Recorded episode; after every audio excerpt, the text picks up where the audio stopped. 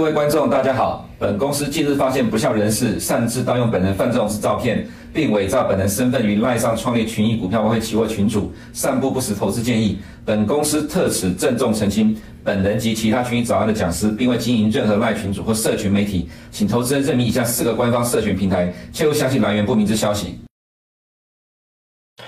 嗨，大家早上，欢迎收看今天的群益早安。那今天是七月二十七号，那今天呢又是我啊，没错，第三天了。那首先呢，我们先来看一下焦点哦。焦点部分呢，天然气价格哦，昨天又有所推升哦。所以呢，在法国跟德国的一个电价呢，我们看哦，法国的电价目前已经来到每兆瓦时四百九十五欧元，德国电价来到了每兆瓦时三百六十八欧元。其实这价格涨幅都非常高。那主要是因为说，虽然发电。不单单只是靠天然气，还有靠所谓的核能，还有靠所谓的煤炭。可是，纵使在煤炭的一个部分呢，价格呢也是大幅的上涨。所以，欧洲国家其实，呃，现在除了面临高通膨之外啊，还要去面临这种电价可能逐步在上涨的一个过程中。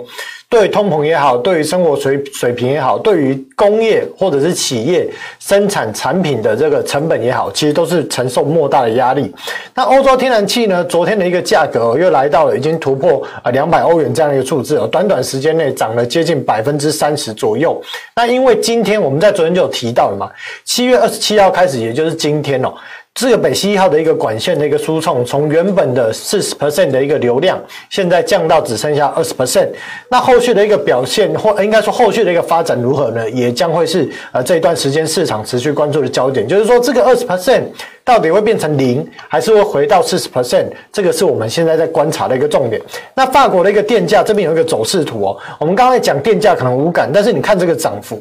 在这个呃打仗之前哦，在这个二月份之前。法国的一个电价呢，大概是每兆瓦时一百欧左右，一百、一百二、一百三，现在来到接近五百，所以涨幅接近快要百分之三百。那德国的电价呢，在今年年初的时候，也是大概是一百二、一百三，现在来到三百五，也是涨幅呢，也是快要接近百分之啊两百多。那这样的一个涨幅之下，势必推升电价的上扬。那除了昨天的这个欧洲一个天然气价格上涨之外，也随着这样的一个因素哦，美国的天然气价格昨天再创新高，不过这边收了一根上影线。但是如果随着呃这样的一个状况持续发展下去，那美国的天然气价格哦，可能短时间内哦也没有办法显著回落，纵使有回落，也是维持。一个高档震荡，但是如果随着欧洲的天然气或者所谓的一个北溪一号的一个供应量持续减少的一个状况之下，那美国的天然气价格可能又会再不再度推升，这势必对于美国民众的通膨又会再造成进一步的压力。那除此之外呢，在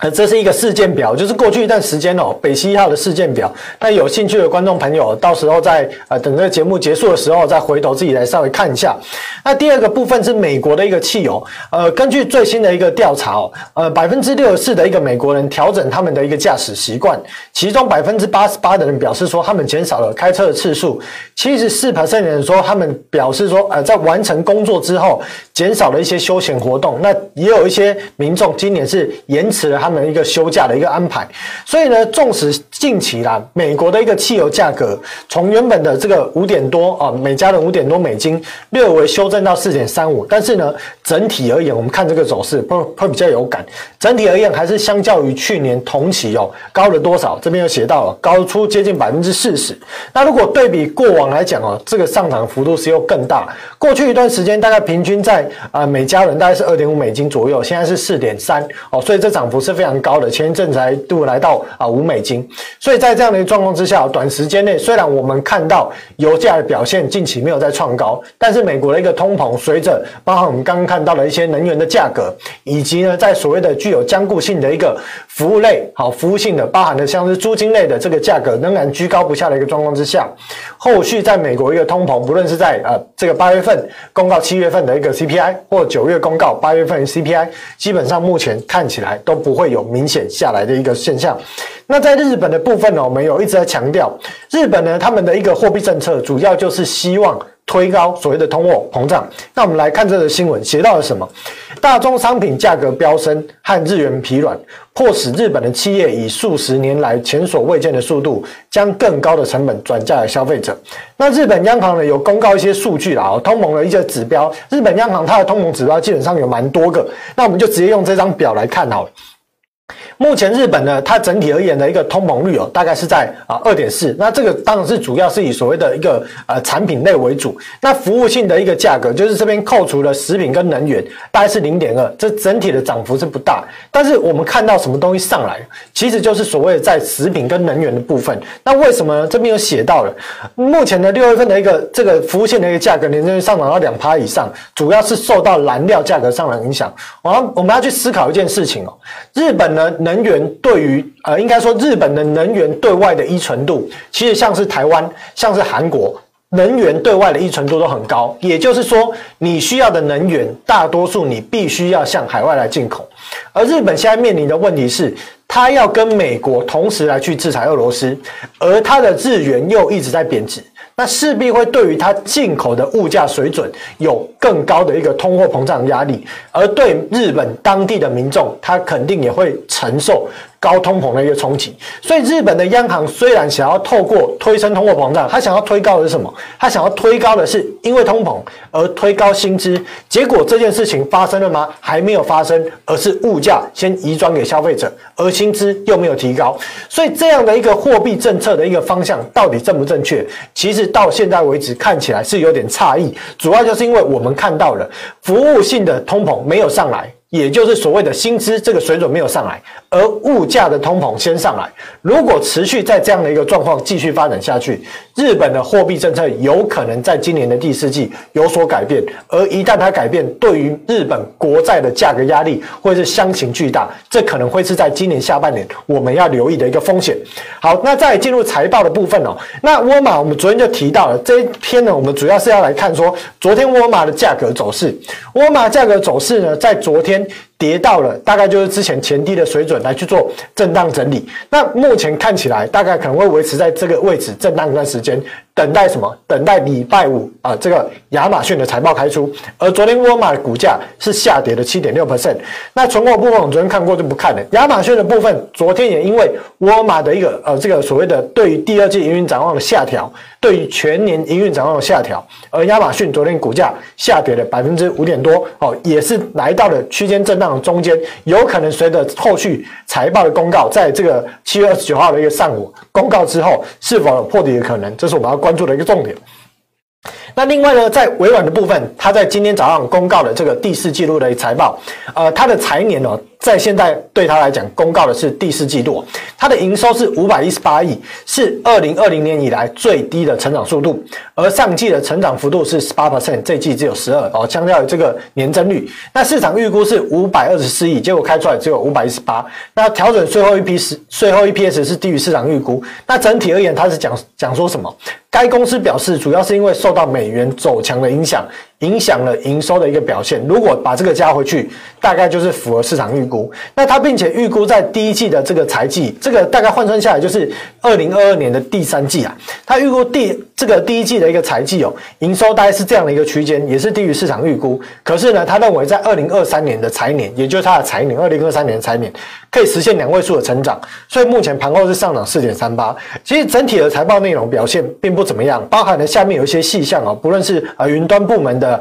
Office 部门或者个人电脑部门，其实获利表现或者说营收都是不如预期。可是，在这样的状况状况，盘后还能上涨，主要有没有可能是反映的是在前两天因为美股的一个修正之后，而短线市场正在。等待今天晚上、今天凌晨的 FOMC 会议，所以相关的一个股价进入了一个横盘整理的一个态势。这样的一个反弹能不能从今天的早盘一路延续到明天啊？也就是我们睡起来之后，明天早上收盘这部分，我们可以观察看看。如果没有办法延续，那就有可能是所谓的市场开始反应利空；而如果有办法延续，那就表示说市场对于利空短线上有淡化的迹象。不过我们在这边还是要强调一点，市场的情。情绪反应是反映短期的波动，情绪可以造成短期的波动，而实质长线的走势，我们还是要看实际的两个层面。第一个层面是资金流的问题，第二个层面是所谓的企业获利表现，也就是实体经济面的问题。那除了微软之外呢，我们再来看看哦。微软股价基本上目前还是压在五十 MA 哦以下来去做震荡整理。那除了微软之外呢，德州仪器也公告了财报。那最后呃，这个一呃第二季的一个财报表现呢，其实是高于市场预期。对于第三季的一个展望呃，表现也是比市场预估的还要来得好一些。所以整体而言，现在在盘后股价是大概上涨哦百分之一点多哦左右来去做震荡整理。那 Google 的部分呢，也公告财报啊、哦。那 Google 部分财报就啊、表现比较暗淡了。营收的部分呢，是成长了百分之十三。那营收的表现大概是呃六百九十七亿美金，低于市场预期的六百九十九，略低一些。调整后的税后 EPS 是一点二一，低于市场预估的一点二八。那提到原因也是一样哦，因为美元的走强，使得整体的这个营收成长下降了。那另外呢，广告收益的部分，这个部分是超过市场预期，有达到五百六十三亿左右，市场预估是五百五十九亿。可是，在 YouTube 跟这个呃 Google 云的这个部分呢，或呃这个营收表现都是低于市场预期，但是整整体而言。呢，盘后还是上涨，大概接近两个 percent 哦，这个是盘后的一个股价走势。那基本上是有把昨天的一个跌幅给涨回去，但是呢，到今天晚上能不能够维持这样的涨势，哦，我们可以观察看看。好，那再来呢，在呃台股的一个部分哦，台股昨天很多公司哦发表了这个呃公告这个第二季的一个财报。那我们首先来看上游 IP 厂这个呃智远，智远它公告的一个财报，它提到说呃在这个转投资呃这个亚特力的一个部分哦，MCU 的一个需求下滑。记得我们昨天啊。提到了恩智浦，恩智浦它主要也是做 MCU，它主要是做所谓的一个车用，那它的部分呢，营收虽然成长，可是整体呢或呃这个成长的幅度其实是比市场预估的还要低。那在资源这部分呢，除了它转投资的部分哦，这个部分有受到影响之外，在它的一个本业部分，三大产品线有量产的 MP 的这个部分哦，跟 NRE 其实这个部分都是较上季减少，那只有 IP 的一个部分呢是维持季增的一个状态。所以看到最上游，其实自动只是最上游的这个所谓的一个 IP 产业。智源呢，它也受到了这个整体终端的一个需求比较低迷的状况，所以的这个营收或者是获利表现，在成长的幅度也是低于市场的一个预估。那我们再往下走，看到了稳贸，稳贸是做啊第二类半导体的一个所谓的一个代工，在第三季的部分，他谈到了。旺季不旺，营收预估会减少，好，二十四到二十六 percent，毛利率下探两成。那主要因素是什么？中国智慧型手机的库存调整。那目前，呃，根据这个研调机构或相关的一些产业报告看起来，中国智慧型手机哦，在今年的整体的年销量应该会相较于去年衰退百分之六到百分之八左右，哦，所以这个部分。看起来持续，重视来到了七月份，中国手机去化库存的问题哦，依然没有呃所谓就是转好的一个迹象，还是持续在做这个所谓的一个库存调整。那另外也包含了乌俄战争、中国疫情的这个防控、全球通膨，所以冲击了终端的一个需求。那另外跟呃以他说以这个智慧型手机来看啊，特别是在 Android 的一个手机品牌影响的一个库存是比较高，但是美系高阶的一个智慧型手机还是保持过往下单的一个步调。那整体在第三三季看起来哦，除了在手机的一个呃行动网络之外，另外基础建设的这个呃营收以及 WiFi 看起来都会因为受到需求疲软而下滑，所以在今年的一个下半年呢啊、基本上整体的一个展望是比较淡。那稳茂的股价其实从今年的一个年初啊到现在也已经下跌了百分之六十，短线虽然跌升，但是随着这个后续的一个营运展望不好的一个状况之下，股价短线上依然会受到压抑。那这边就提一点啊，常常有人说呢，当我们听到坏消息的时候，就表示底部落底，但是我们要去思考一件事情，这种其实有点比较笼统的讲法，我们要去思考细节，细节是什么？当坏消息出来，这个坏消息到底是刚出来还是已经尾声？好，这个部分要去判断。坏消息不是只有一时片刻，它可能是有一段区间的一个时间的一个延长。好比说，我们提到了去化库存的问题，可能将从今年的第三季一路到明年的第一季。那现在这第三季到底是刚开始？第四季就去完了，还是会延续到明年第一季？这个指的就是说，坏消息到底是刚开始还是已经结束？要有这样的一个判断。那除了在呃这个所谓的晶圆代工厂之外，封测厂啊，再往下看，封测厂历程。那昨天提到说，预期在第三季的营收将较第二季持平啊，或者是正。这个所谓的一个增幅呢，增减大概在呃正负百分点的一个之外，呃呃左右，也就是说大概是呃对于第二季的一个营运表现，大概是维持持平的一个态势，但是也有可能下滑，有可能增加。所以在这样的一个状况之下，也从上游看到下游都出现了关键字，叫做。忘记不忘，所以这部分呢，在今年的下半年，半导体产业面临库存的一个调整。那呃，在这个近几年的一个产品来讲啊，因为他说它有逐步降低消费性的一个比重，所以呃冲击较小。但是整体而言，看起来在今年的营运成长不悲观。但是我们要知道，其实台厂很多时候，像我们有在跑产业，我们就会发现台厂相对于美国的一些呃一些所谓的大公司，他们经常是所谓的报喜不报忧，也就是如果不好的。它会报的比较淡一点，好的，它会报的比较乐观一点。所以在历程的今年的一个股价走势上面哦，在过去一段时间，其实大家都是进入一个盘整。可是随着近期传出终端需求不好，以及去化库存等等的迹象，股价也跌了一段，反弹上来，季线依然还是很有压力。所以这个部分整体而言，我们看起来台厂在昨天的所谓的财报公告，不论从上游到终端的所谓的一个封测厂，看起来整体对于今年的下半年展望都是比较有压力的。所以这张表我们就提到了，整体去化的库存应该还是会有递延的一个效应，投资朋友要特别留意哦，不要以为说坏消息出来曙光就见到了，有没有延续性，会不会到明年的第一季才是大家应该要去关注跟思考的一个重点。那另外呢，回到美国部分哦，美国在七月的消费性信心指数呢又下滑，来到了下滑到二零二一年二月以来最低的水平。那我们看这个右边这个线型啊，会比较直观啊，从过去呢一段时间，大概是在二零二一年的这个呃年中建了一个高峰值，一路往下滑，现在已经滑到了九十五点七。这个数值表示的是什么？其实表示我们要看。看这个数字，不要只看这个数字，这个表现出来的数字的结果，要背后的意义。背后意义可能是表示说，消费者对于经济成长，他感到非常的乏力；对于非必需性的一个产品的采购，它是放缓的，而通货膨胀削弱消费者的信心。这其实有没有跟昨天的沃尔玛调降第二季的一个财测，甚至全年的财测的讲法有一样？好，所以看起来这样的现象，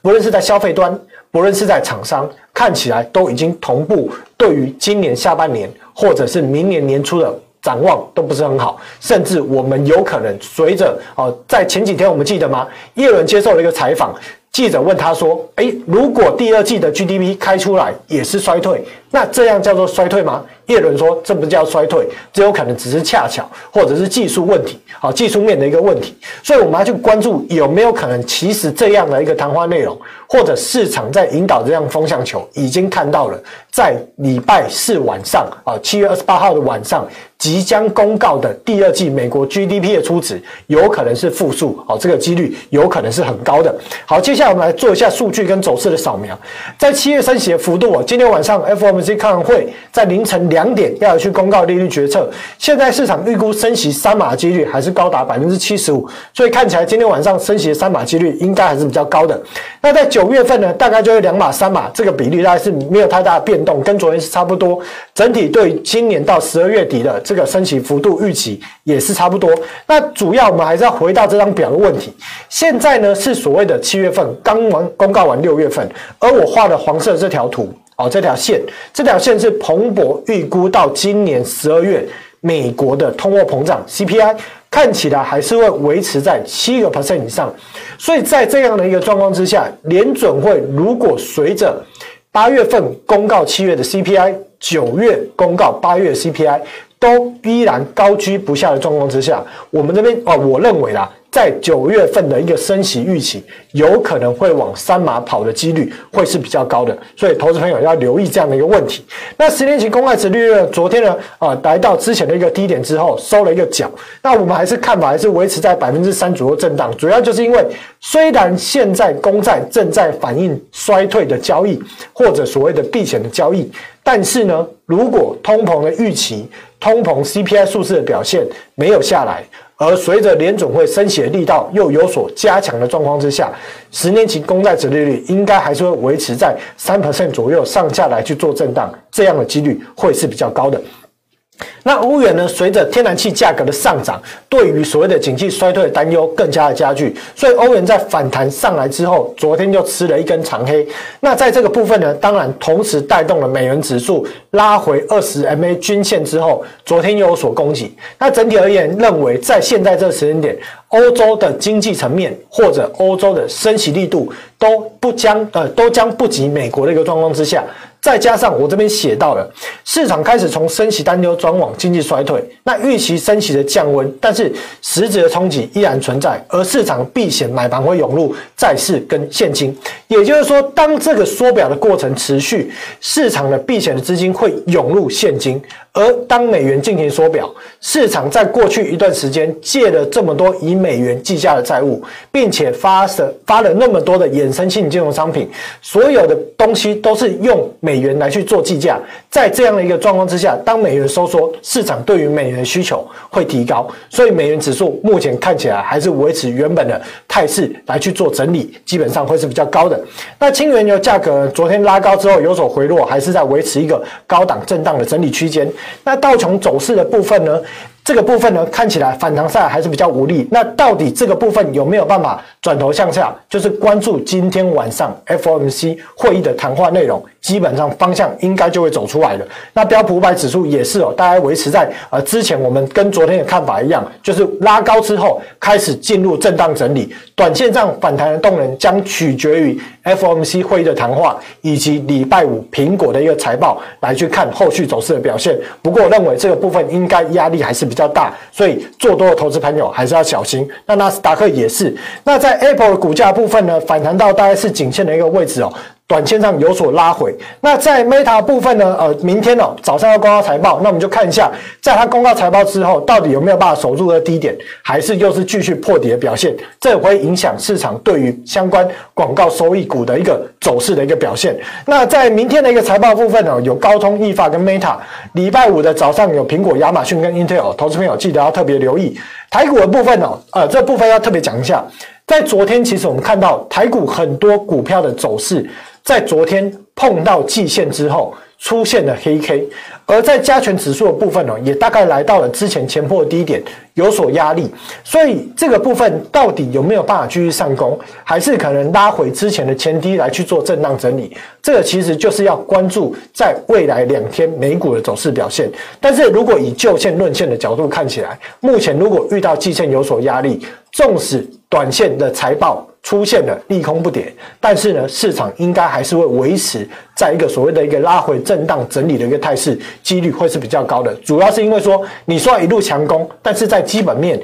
跟资金流都是比较负向的一个表现的一个状况之下，要一路强攻的难度是比较高。可是如果进了进入一个所谓的一个指数震荡整理，而个股进入一个所谓的个股表现，这应该是最好的一个发展的一个状况。好，那整体而言呢，结论还是没有变，不是我偷懒，而是结论今年呃，在这个礼拜的重点真的就是这样。首先，我们要关注北溪一号是否有可能从二十 percent 又往下降。本周的科技股财报就是今天这个礼拜的一个重点。去化库存问题，随着不论是美国的这个科技股的财报公告，或者台厂出来的一个法说，看起来这个问题在短时间内没有办法解决，可能会延续到明年的年初。哦，跟台积电的一个讲法大概是一样的。好，那整体而言还是要记得，心里面可以主导短线的走势，但是长线的趋势还是要关注钱流跟实际的经济基本面的状况，将会是主导长线的走势。好，今天的节目就到这里，谢谢大家收看，那我们明天见，拜拜。